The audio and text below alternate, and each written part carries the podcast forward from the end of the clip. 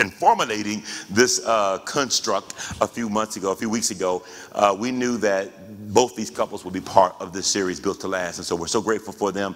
I'm going to start with the Sheards first. Help me appreciate it. Help me welcome uh, Dr. Jeff, his wife Danielle Sheard on this morning. Phenomenal couple. Would you just take a quick moment, introduce both of yourselves, and just something that maybe we know and we don't know, and something good that we need to know?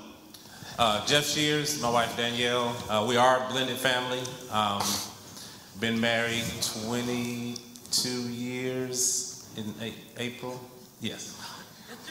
That was a that was a long 22 years.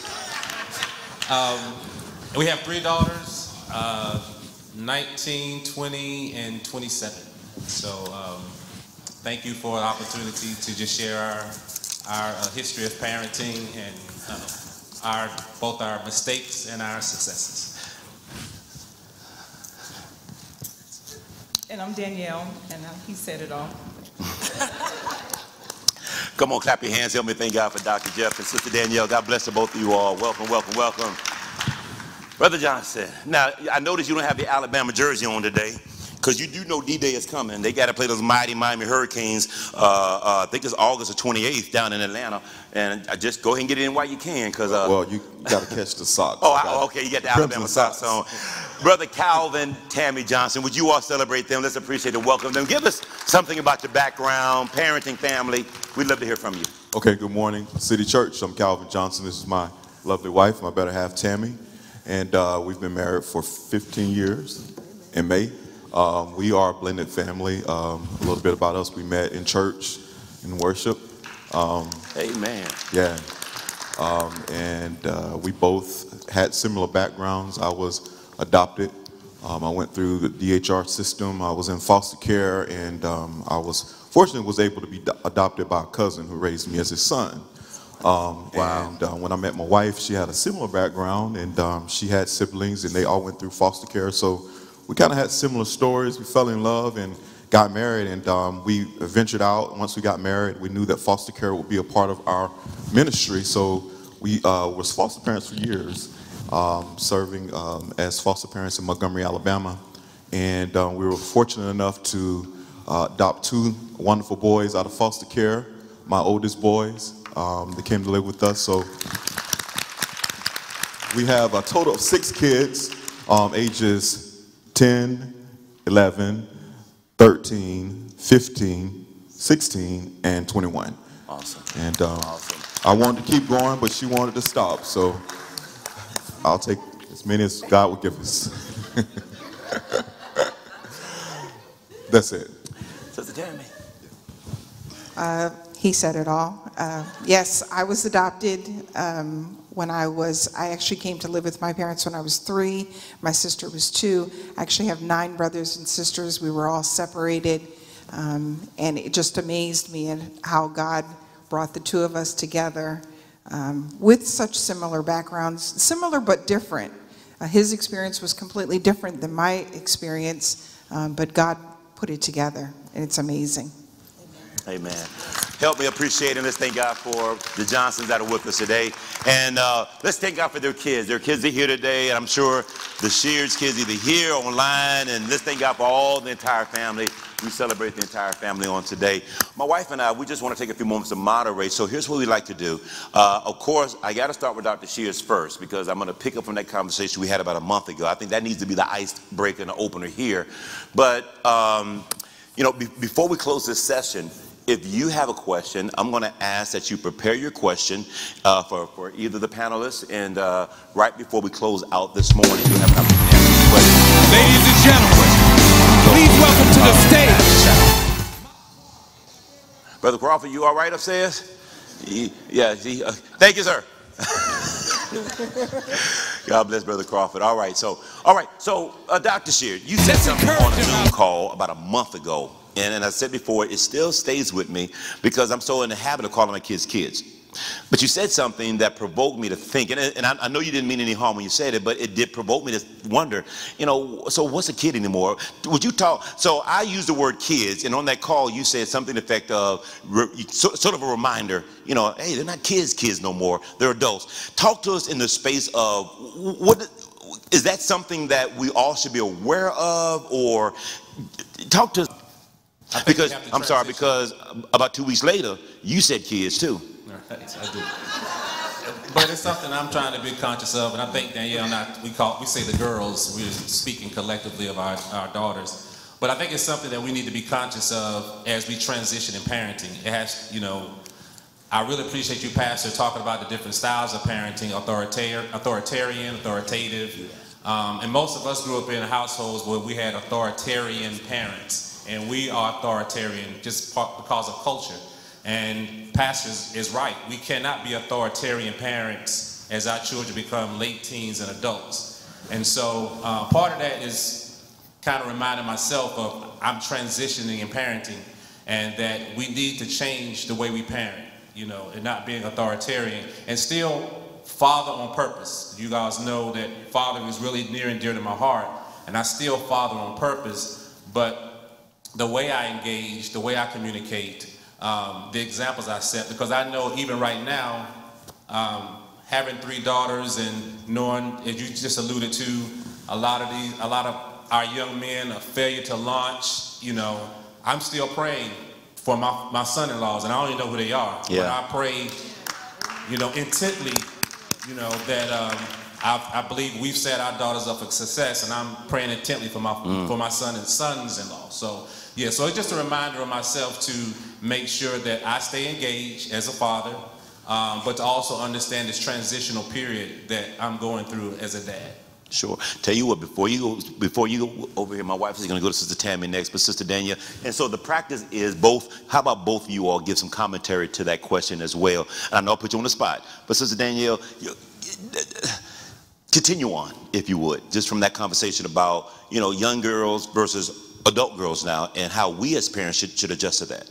Okay. Um, and we are still in that learning stage because our girls now, our youngest um, is 19. So we've kind of moved from that. And it is, um, we do call them the girls. But Jada, we all still call her the baby. Like we all still baby her. And one thing that, I mean, even my oldest daughter, just last year when she came home, came back from Colorado, picked Jada up. Now Jada's taller than all of us, except for Jeff, but she picked her up like was still babying her. And I was like, at what point are we gonna let mm. Jada grow up? And I mean, even Jordan, my oldest, will when she, hey Jada, I mean, she still greets her like that. And even Jada's just like, she's to a point like, okay. I was like, so we've got to let them grow up. So you do have to make sure that you matriculate to a different level as you start, you know, um, referring to them, talking to them, parenting them. You do, like Patrick said, you know, everybody grows up but you. You have to adjust based on those different stages because, I mean, they're going to be looking at you like, why are you still talking to me like I'm, you know, down here? Um, so it's an adjustment and it's an intentional adjustment. You have to catch yourself sometimes. Quick commentary. And so part of allowing children to be adults is allowing them to make mistakes. You know, and so again, I appreciate what Pastor says about us, the transitional piece, and trying to manipulate because my mom just say, I see you going to that brick wall so fast, and I'm mm. trying to help you avoid that. But at some point, we all made mistakes and we survived. So we can't be manipulative. Sometimes it's just sitting down with our children and making a decision tree and say, what do you want to do? Here's what I think. And being okay for them to, to run into that brick wall. It's okay because that's part of being an adult and learn and, and transitioning them from childhood to adulthood. And when children become adults in their parents' eyes, they really become adults. Hmm. Please say that one more time. Say that one more time. When children transition to adults in their parents' eyes, they become adults.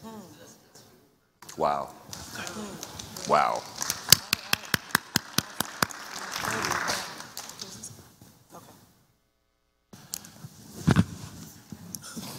Thank you, Pastor Stevens. Um, to the Johnsons, okay, you all can elaborate on that. Um, or I would like to know, um, how do you parent, how do you parent in a godly way? How, how, how, how challenging is it in this 21st century to parent in a godly way with all that's going on in the world? And you all have pretty much school aged kids, pretty much. How, how challenging is that? It's very challenging, um, especially with television, influence of TV shows. Um, Calvin and I have had this conversation on many occasions about television shows today are designed to teach your children how to disrespect you. And if you are the type of parent where you you just let your child watch whatever they want to watch on TV, they're basically being indoctrinated. So we as parents have to take a make a very conscientious decision about making sure we know what our kids are doing, what they're doing on the computer, what they're doing, what their conversations they're having with their friends because they're going to school and their friends are giving them bad advice as well. Um, so we try to maintain very open lines of communication with our kids. Um, and I love the fact, I know the pandemic has been a pain, but I really like the fact of having my kids at home during remote learning. I've had so many conversations with my kids about things that their teachers have told them that is not biblical. It's not lined up with the Word of God, and I've had to reteach them things that their teachers have taught. I've had many conversations with the teacher and the principal since the pandemic because they're teaching our children things that are not godly. And um, you know, even after the pandemic is over, when it comes back, when it comes time for them to go back to school, you know, that's that's something we're going to have to pray about. You know, do we even want them to go back? I have always said that I wanted to homeschool, but I always said that I didn't feel like I was um, strategic enough to be a homeschooler. But my children are more important. I, I'd, I'd ha- I'm seriously thinking about, you know, what steps are we going to take when it's time for them to go back to school? Um, but being, uh, praying, keeping a close eye on your children is really important, and the Holy Spirit will not let you go wrong. There have been so many times where we both have had dreams about our children, and the Holy Spirit has told us something's going on with them, Wow. and you have to open the lines of communication. You have to talk about it. And, you know, that's really important in this day and age communication. Um, just to add to that, um, I, I would like to talk about uh, a little bit about the outside influences outside your home because you know we're Christian parents. We we all share kind of similar views on Christianity, but there are major outside influences that are speaking to your children when you're not around. Um, you know, Oprah Winfrey has this thing of living your own truth, and that's the catchphrase nowadays of you can be your own person. You can live however you want. You can think whatever you want. Uh, many of the influences in our children's lives are athletes and you know singers, stars. Um, so we try to be very intentional with our children and engage with them. Um, some things that we do, we sit down and we watch certain shows with them. You know, we have these family rituals where we will watch shows that are not necessarily Christian shows, um, but our children enjoy them. So we want to understand why do you enjoy the show, and that opens up an opportunity for us to talk about things. That we can talk about um, uh, things that they are impressing upon our children in these shows that we sometimes don't unaware that they're trying to indoctrinate our children in homosexuality. They're trying to indoctrinate our children um, to these just crazy theories about life. Um, so it's actually fun to sit down with our kids. We um, separate it because the girls have their own shows, the boys have their own shows they like. So we'll pick certain days and we'll just, you know, watch the shows together. Um, we uh, have family Bible studies on certain nights, and I make it fun. I bring snacks in, and sometimes we have Bible trivia's, and I reward them with money, and you know, really find ways to get them to start talking. Um, and you'll find if you get to their level and you start talking about things that they're interested in, they will open up and talk. My, my oldest son is, he's a quiet guy, um, but the minute you start talking about football, this kid will talk Wow. a lot. Um, my middle daughter, Gabriella, um, she loves cooking. So it's me and her thing is we'll go and we'll um, find something great to cook. And, you know, I found out that she like Zac Efron, and she don't like him anymore because he's old, and you know. So you'll find out a lot about what's going on with your kids just by doing things that they like to do and getting on their level. I'm gonna really put a pretty a pretty heavy question on you. I'm gonna stay with you first, brother Calvin. Um, I had actually took some notes today, and last night it was almost like a straw that broke the camel's back. You know, how many? You, you talked about television. Both of you all talked about the influence of television, and you know, we're not even talking about cell phones in, our, in their hands all day long, basically. But you look at the Nike commercial. This, some of these recent Nike ads where they're really pushing the transgenderism. You know, and I saw I saw a particular ad last night on TV with Nike. It was supposed to be more of a pro-woman's ad, and, and I know Dr. Sheard and his wife Danielle can, can appreciate this because their, their daughters play basketball. And it was they were trying to emphasize the African American woman but they kept mixing in the transgender. And I just kind of wonder how does that mentally affect the, the, the pure woman? If you, not say pure, but the, the traditional woman, I, I guess I say the genuine woman. Okay. Now, with that being said, tonight you have the Grammys. Look at the Grammys. Look at the commercials. You know, everything there is an agenda that I don't know if we were pushed that agenda back 30, 40 years ago, but now it is very obvious, very open. So my question to you is, how do you talk to your sons? How do you talk to your daughters about those sensitive subjects? And I'm, I'm talking particularly the homosexual agenda um, as it relates to sports, competitiveness, and the whole acceptance piece. Okay. So the way I approach that is uh, I tell my kids, you have to understand who you are. Where is your identity? Your identity is not in football. Your identity is not in Nike, in fashion. Your identity is not living like the world. The, the Bible tells us that we have to be in the world, but not of the world. So you're going to go to school and you're going to be around people that curse, that are deal with homosexuality, that drink. Um, they're going to be making all unrighteous decisions, but we are the righteous standard. Right. Uh, we are the standard for the world to see. Um, as, as parents, um, and I know everyone knows the scripture, but in Proverbs 22 6, um, the New Living Translation version says, Direct your ch- children into the right path, and when they are older, they will not leave it. And then the, the King James Version says, Train up a child in the way he should go, and when he is old, he will not depart from it. So we as parents are trainers and directors, and we are directing our children. We are giving them that biblical foundation of how we should live in life, the identity that we should have, the character that we should have. So when you see something that doesn't line up with the Word of God, if it ain't in the Word of God, then we don't receive it. We don't act that way. We don't talk that way. And I know the world makes it romantic. It Yeah. makes it very Right, attractive. and right. you want to be on TV and you want to live this flashy lifestyle. But what does the Bible say? And you lay that foundation, you lay that foundation in your home for your children, and then you model it. Yeah. As parents, you you also have to model it. You know, we're not perfect, but we have to be the standard for them to see. So if they see us out cussing and you know sleeping around, and if they see us embracing homosexuality, then you know they're gonna do it too. So use the word as the standard. You lay that foundation. You lay that expectation in your home, and you stick to it. And, and I want to say this, um, as Pastor Stevens was sharing, and thank you for sharing that because that's, that's the Bible. Um, it is important as parents, because even though our kids are adults now, our youngest daughter's 18, 23, and then 25, um, the foundation has to be laid early. Because we can try to grab them when they're older, but it's harder if that foundation have not been laid, just like he expressed. So sometimes that battle with your child is because what do you pour into them when they were younger? So we have to interject. You have to start when they're young. So when they're old, they will not depart. Um, because I look at our kids now, and, I, and, and that scripture just quoted, I have it written down.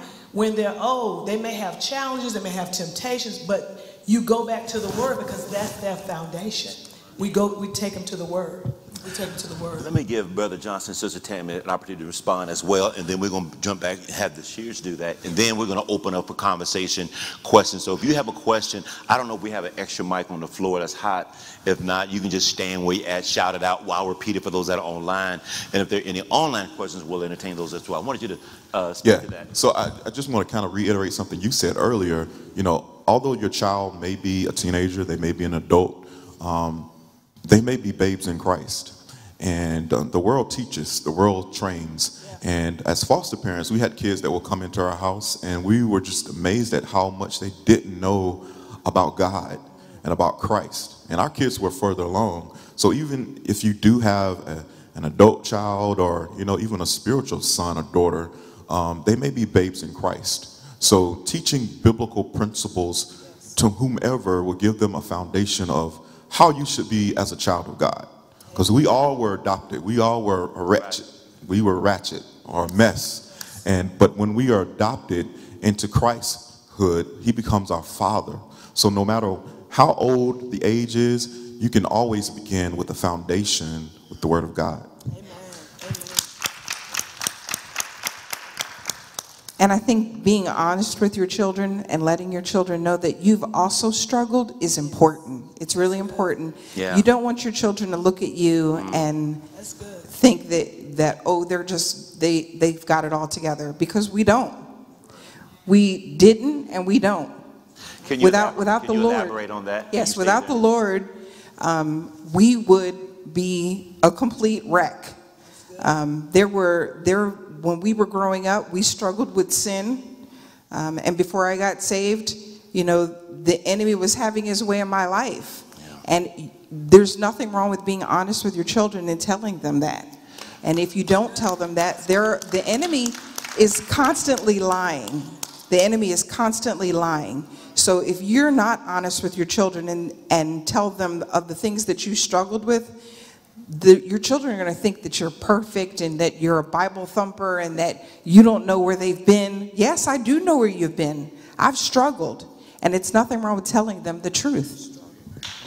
And just, just to add uh, one more thing to that, be specific with your children.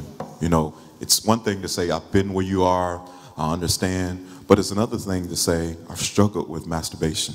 I've, I've struggled with sleeping around. I was a hoe. Your dad was a hoe. You know, you Yeah. can be real with your kids because guess what? They're having this same conversation Right. with kids at school. And, you know, I I found out from my, my he was 10 at the time, that 10 year olds were in school Yeah. talking about pornography. Yeah. And I was blown away. And this whole entire time, I said, not, not my kids, you know, my kids understand, but your kids are facing real life situations. So you, as a parent, have to be open to be transparent enough to Very say, good. I did X, Y, and Z. I've been there.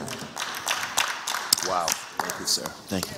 I don't know, Dr. Shearer and Sister Danielle, if you want to pick up on that. Uh, I, I've got another question for you, then I'm sure my wife has one. But anything you want to just pick up off of what's been said already?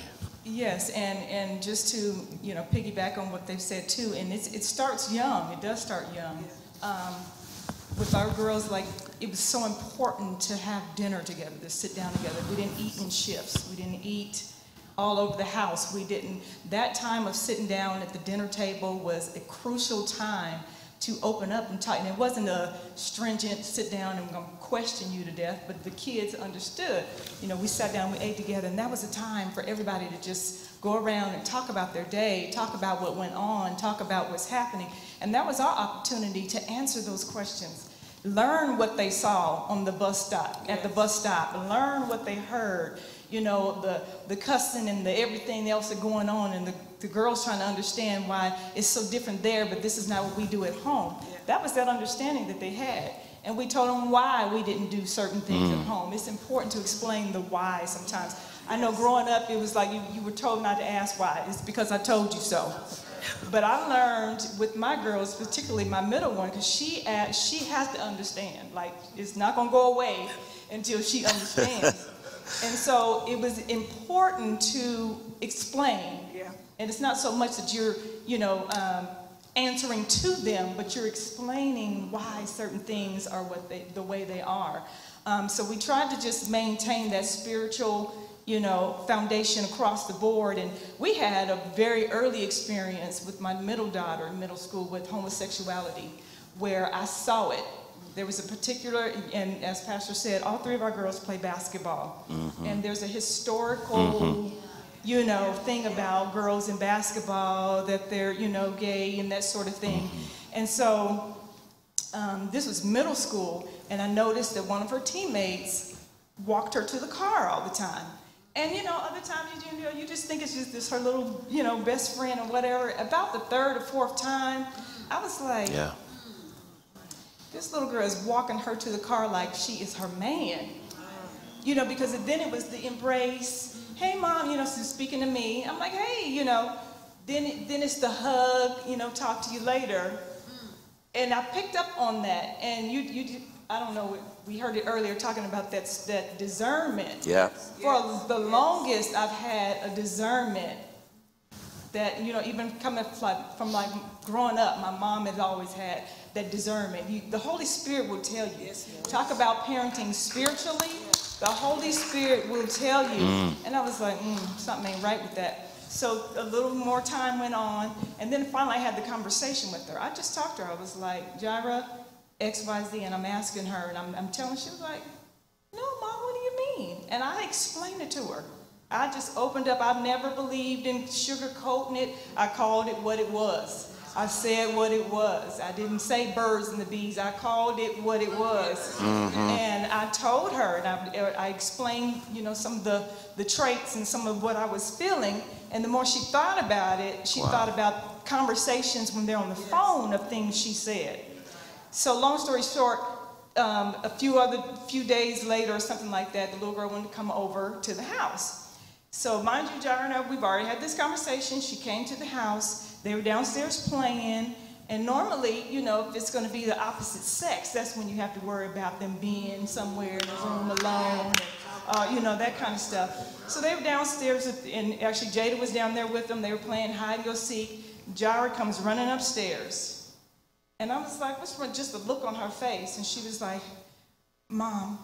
She, and, and then she went on to say that the little girl tried to mm. hug or kiss her. They were playing hide and go seek, but this little girl was trying to play hide and go seek Yeah. something else. And Jara ran upstairs to tell me. And I was like, well, what happened? She told me that the little girl tried to kiss her.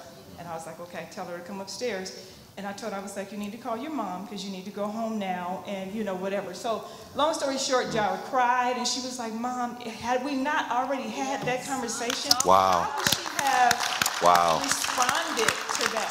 Had I covered it up, had I not listened to the Holy Spirit, and then we talked to our girls about that. And Jordan had another experience, but she was it was later on mm. when she was in high school, same thing. But she recognized mm. it when it happened because we had already had that conversation. So when the Spirit is telling you, Yes. you feel like something is not right, you have to go with that unction. You have to go with that unction. And and I guess that's all I was going. I was going to give another example, but I know we're running out of time.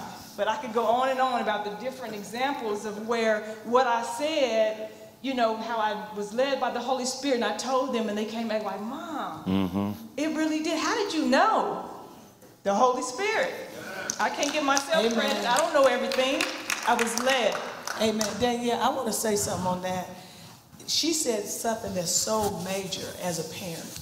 God gives you discernment and just to be a godly parent, to speak it to your kids. Because so many times, I've heard people come to our church and say, I had to learn by experience. Or my pastor said this often. It's like, everybody got to sow their wild oats. And I mean, we literally have had singles come to our church and said, nobody told me I could live pure. Nobody told me I could live holy. And then when it occurred, they gave their virginity or whatever. They were like, I didn't even know that that was possible. I, I never heard that word like that. You understand? So for her to say, I told my daughter this because she saw it. We think our kids know, but guess what? The Bible tells us to train them up in the way they should go. Train them up in the way they should go. And as the Johnsons communicated, no matter the age, because the, you, you, for you all to say you've adopted kids, you were adopted, and no matter where they are in life, and just to pour the word in, that is so powerful. So I'm just I'm getting educated today in some areas. But like she said, you got to tell your kids what's going on because my kids have told me all kinds of stuff. I mean, from A to Z. And you know what? Because I listen to godly parents and moms, when my sons came and showed me stuff on their bodies that I didn't expect them to show me as mom, I'm like, uh, but I had godly parents to tell me they're going to come to you, they're going to do this, this, and this because they're still young. So don't look crazy when they say stuff to you or reveal stuff to you. Don't don't look. No, be calm, and because you're equipped to be that parent and communicate what they're saying, uh, what they're dealing with. Because if you don't say it, somebody else. Somebody say else will. So that's powerful for, to be that parent, to be able to see where your child is and to give them the information of what the devil's trying to do. Because we've seen it go both ways in our family, you know, to see, to communicate what the devil's up to. That's huge. Uh, I'd just like to add about uh, parenting adults. And, you know, one thing I remember is I lived religiously or my Christian experience through my parents or my grandparents. And I'm very intentional with my girls as they transition to adulthood to say, hey, you got to live this thing. You know, um, and it's very refreshing to me right now to see them leading Bible studies with their friends Yeah. online. And I, Jira's always on 10, so I can overhear what she's saying. And she's like, you know, we just used to read scriptures, and now I read that whole chapter. And she's explaining to her friends what it means and whatnot. Like, that's refreshing because Yes, it is. we poured. We poured into our girls. You know, um, I remember my dad took us to church, but I don't ever remember him sitting down reading the word, Right. explaining the word to me.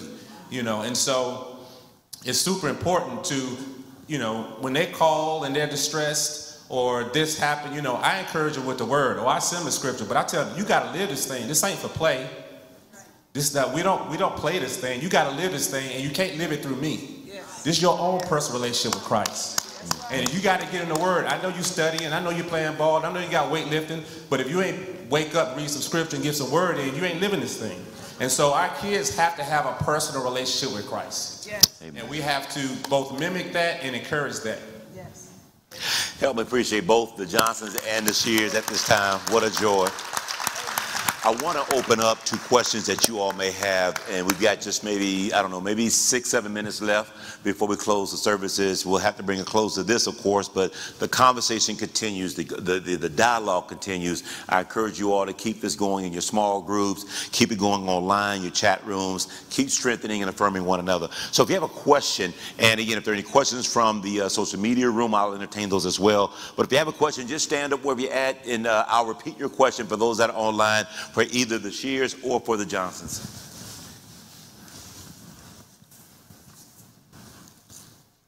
Good morning. Um, I did want to ask the question, and I agree that you do have to train them when they're young. I think part of that training should be some discipline.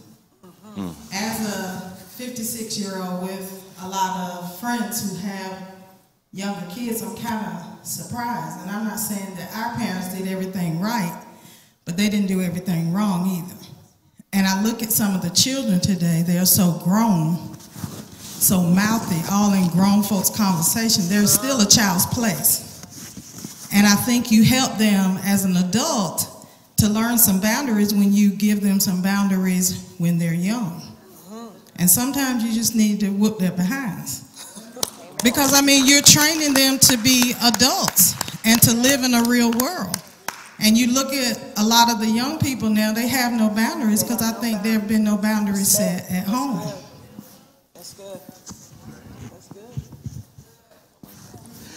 I totally agree with that. Um, and it was interesting. Just a couple of days ago, I had um, one of one of my Facebook friends, same age as me. Her girls are kind of about the same age as mine, and she wrote a post that she can't wait till um, she's an empty nest, and because one of her daughters told her that she hated her or something, she was like, "I know y'all know how I feel," and I was like, "I don't know how you feel." Because none of my daughters have told me that. And I think, and, and it's not that I'm great and I did everything right and our house is perfect and my girls are perfect, but we set a standard early Yes. on and we were Yes. consistent about the disrespect. And I think we've gotten to a place, not we, but the, the world has gotten to a place where they've allowed that disrespect and they think it's normal. The terrible twos, Talk the whatever, whatever. At two years old, you know, at one years old, you couldn't verbalize to me, but you understood. You have to understand the kids understand a lot earlier than you think they understand just because they can't verbalize yet. And it started way early, and we created this united front. And even we never let our girls see us disagree about certain things. Um, as they got older, we had to let them start to see that, yeah, we do disagree. You know, kids can't grow up thinking parents don't ever disagree or fight or whatever.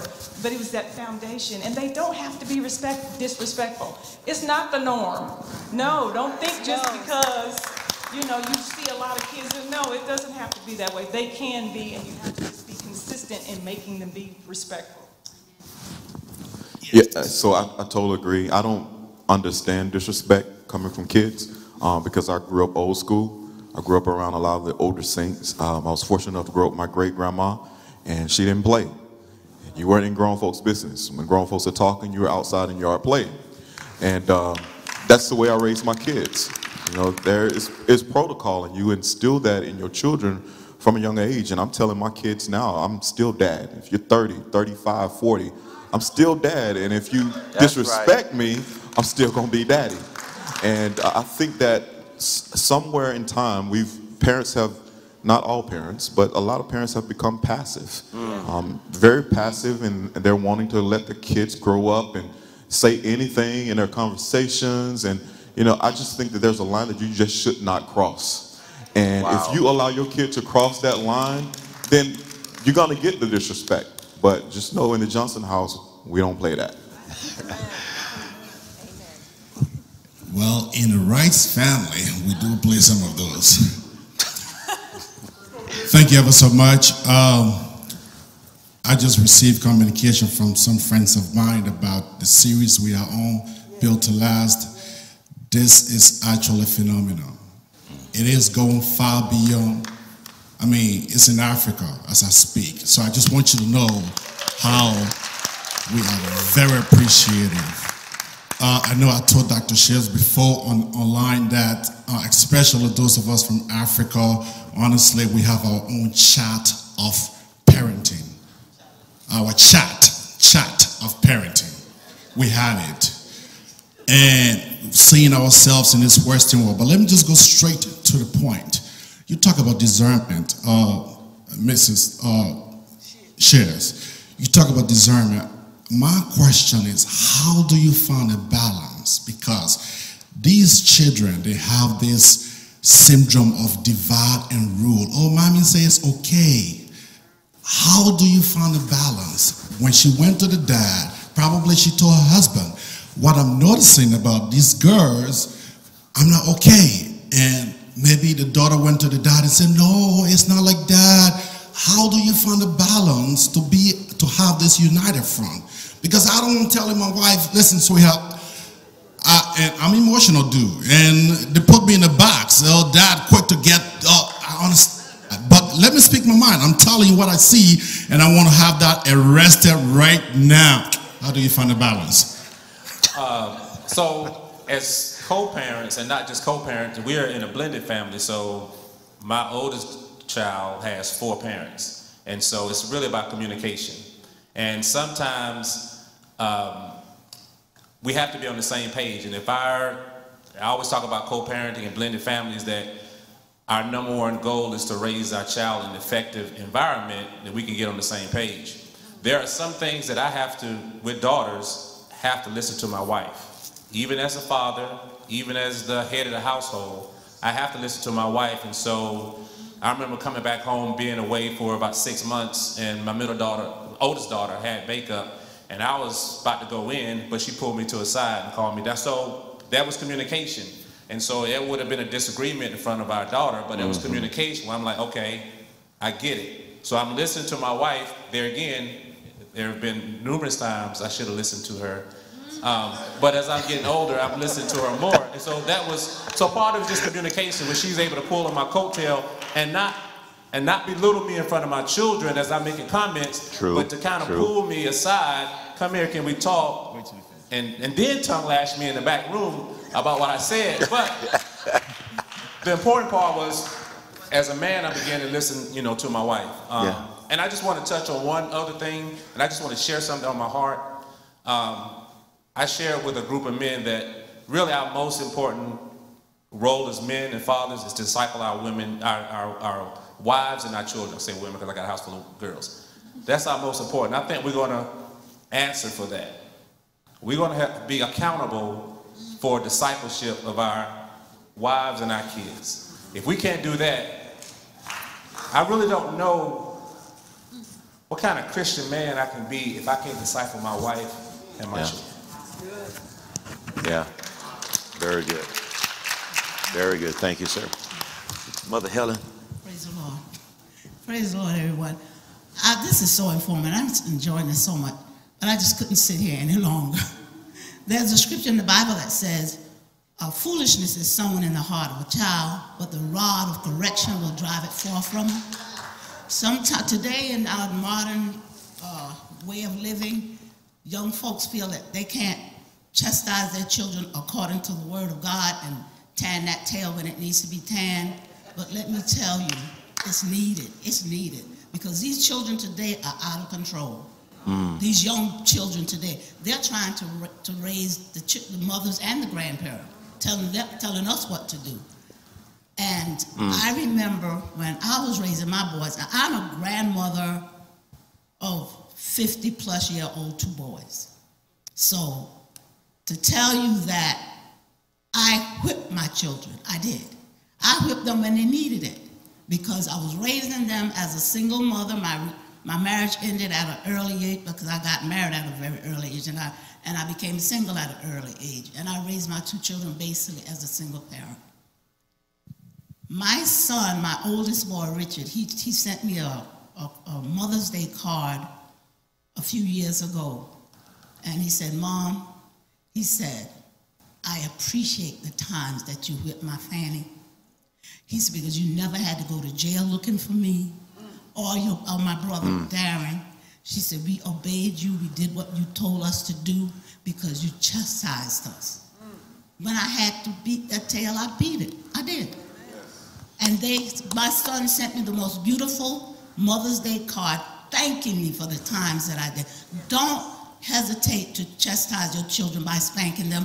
I'm not telling you to abuse them. That's abuse is one thing. Chastising is another thing.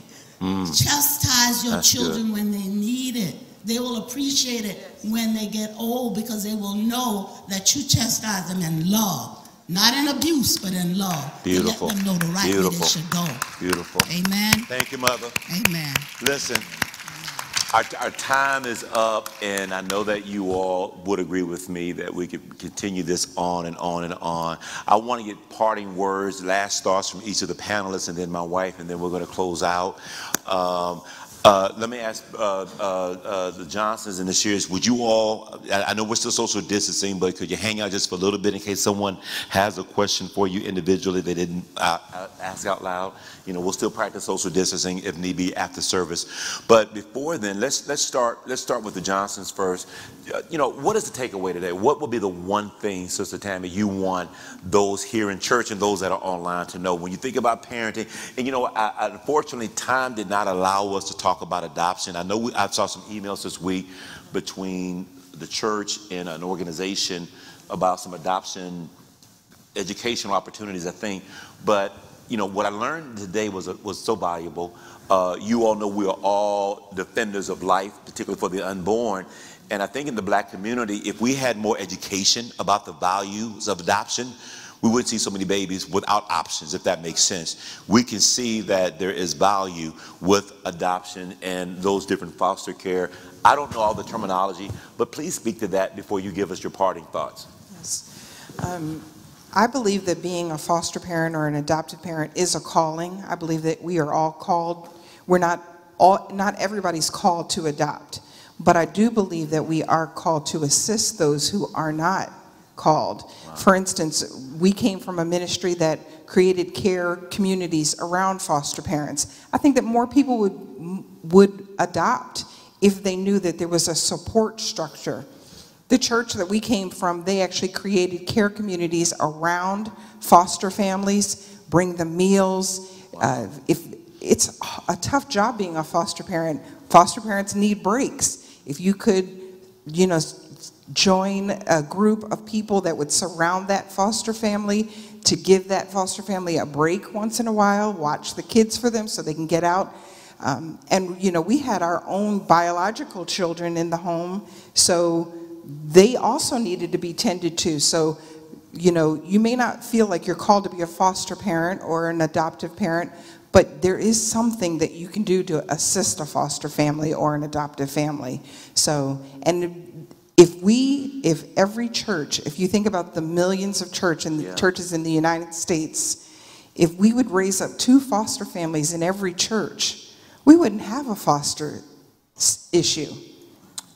if we would just encourage, especially the African American community, we should be taking care of our own.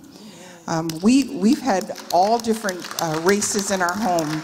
We love every one of them, but there's no reason why the African American church has so many children in the foster.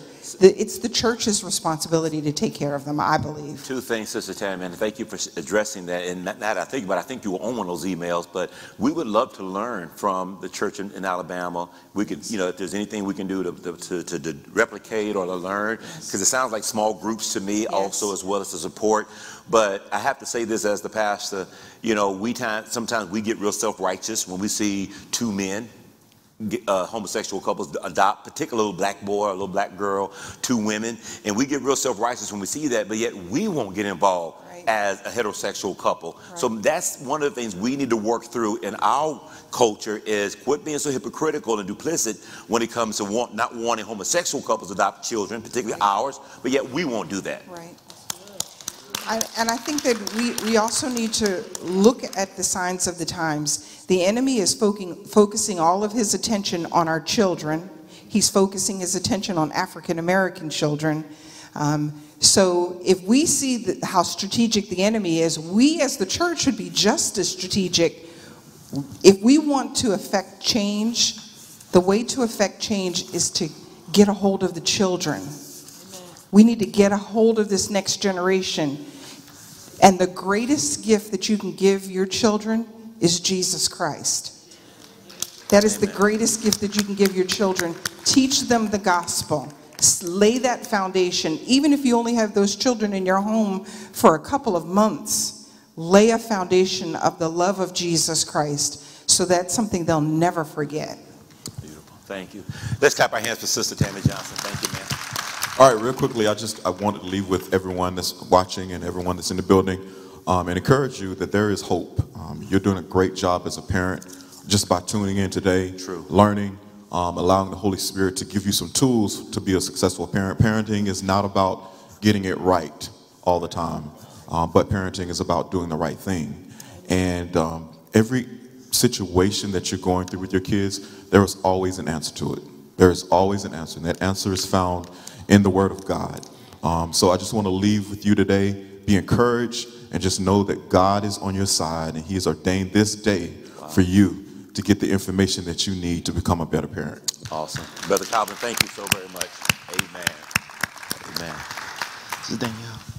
I know we talked about, a lot about um, that foundation, and if you, have laid that foundation, what I have learned, especially with my oldest daughter, is I know that we've laid a certain foundation. Not all perfect, not all right all the time, but I know we've laid a certain foundation, and I found that I needed to pull back some because I still was feeling like I was just still so, well, Jordan, no, and, and this and that, and, you know, versus choices. And it was like, you know what? She's 27 years old. And it's not that I'm always in her ear, but if you come to me, I'm going to answer.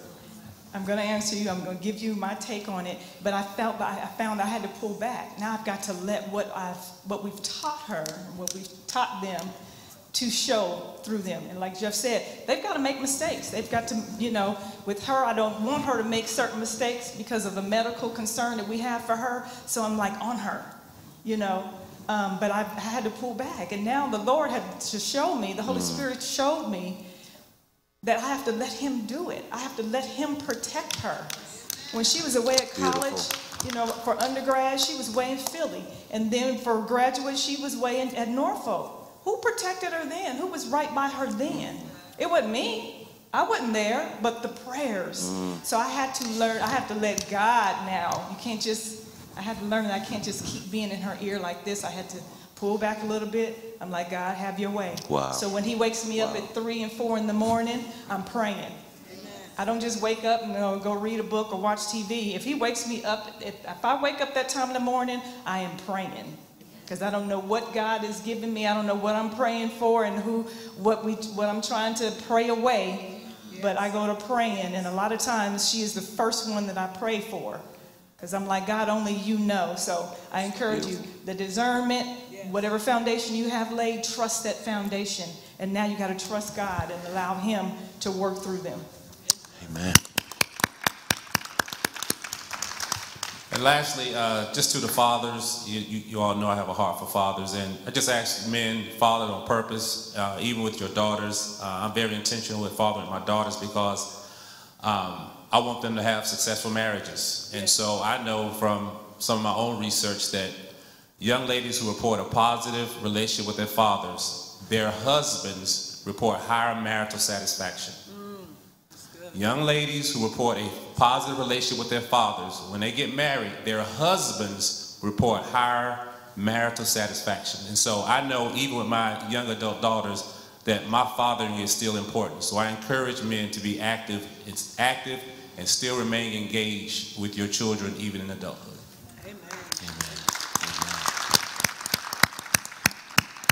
Would you all help give a round of applause for both the Shears and the Johnsons? Come on, let's give them a round of applause. Let's thank God for both of them. Amen, amen, amen, amen.